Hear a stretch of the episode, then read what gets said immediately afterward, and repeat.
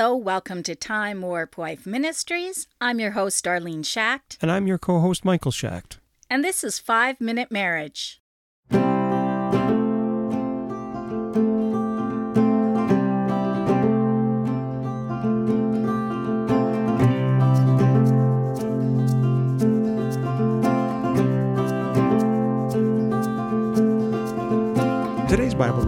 Comes from 1 Timothy chapter 6, verses 17 and 18. Command those who are rich in this present world not to be arrogant, nor put their hope in wealth, which is so uncertain, but to put their hope in God, who richly provides us with everything for our enjoyment.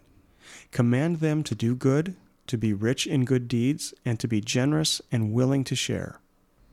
Hmm, so I used that verse, even though it wasn't all that familiar to me, to be for the scattered seeds about being wise stewards of the things that God gives us. Right. Yeah. I think that one of the ways, or one of the most important things about being a wise steward, is that self control.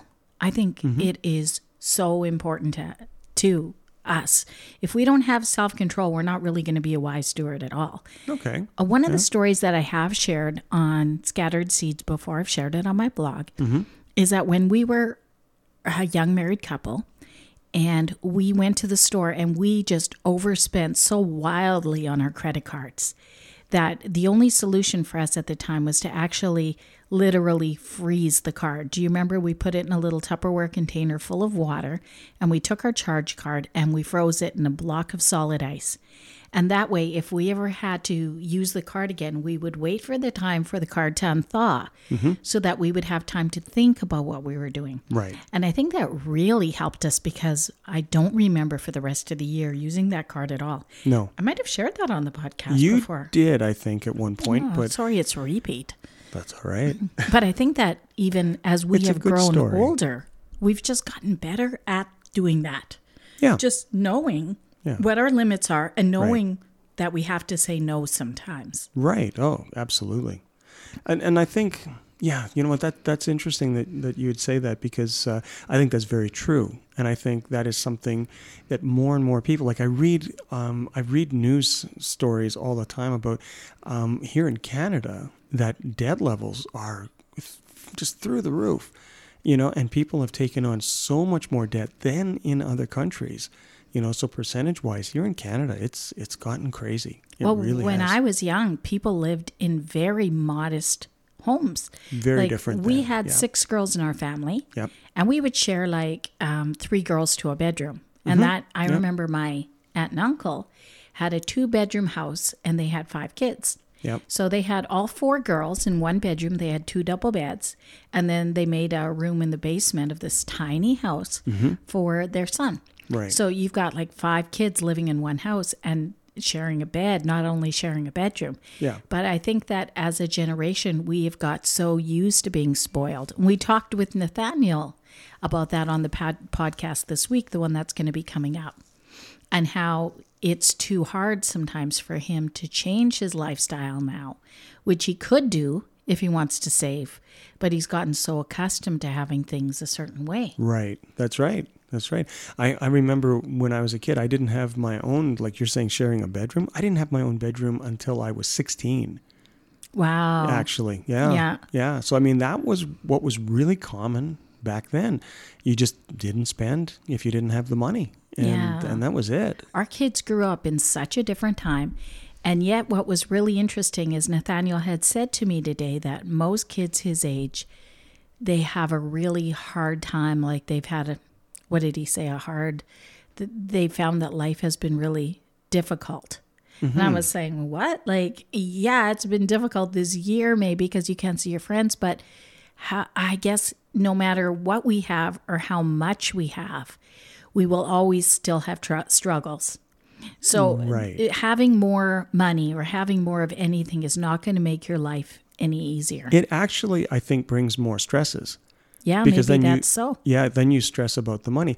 The other thing too that is really interesting is that the more money you get, it seems like the less you want to help other people and and to give to other people was another was another thing. And so uh, back you know, going back a lot of years, the rate of giving used to be higher than what it is Ah, now. yeah. And the rate of people like wanting to help their neighbor if if their neighbor had trouble, oh, I've got some of this, I can help you with this. And you just don't see that same kind of level or that same mindset anymore.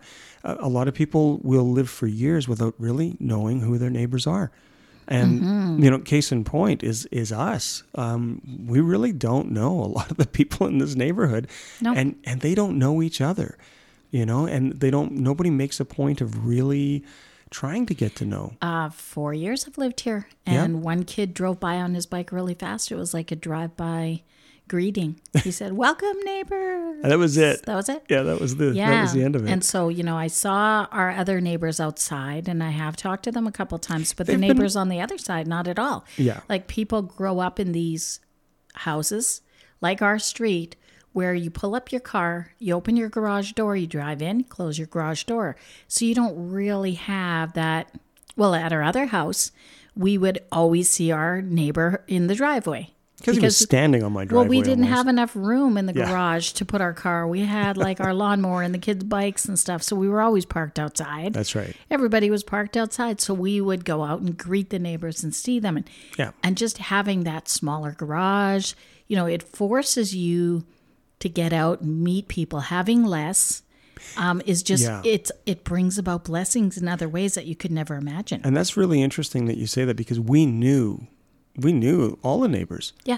you know, in, in the neighborhood, and people would talk to each other all the time, and then they would even have get-togethers Yeah. for the neighbors to, you know, all go over and have a fire or something in the backyard, Yeah. and and it was it was really nice. And like now it. I sit in my sunroom, whereas at that house I would sit in my driveway. You know, Basically. you don't have a deck, you're sitting on your driveway, yeah, and that's Yeah. how it was for many years. Everybody sat on their driveway, nobody had a deck, Mm-hmm. and in the old days too, we had the little white pick fence or no fence in the backyard. yeah. But then, come around the 80s, people started building these big fences. I'm probably off topic now. Yep.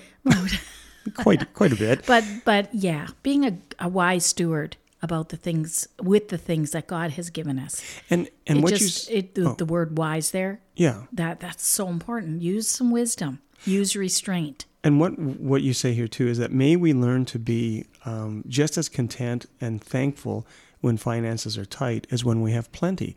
And I think that is a really interesting thing.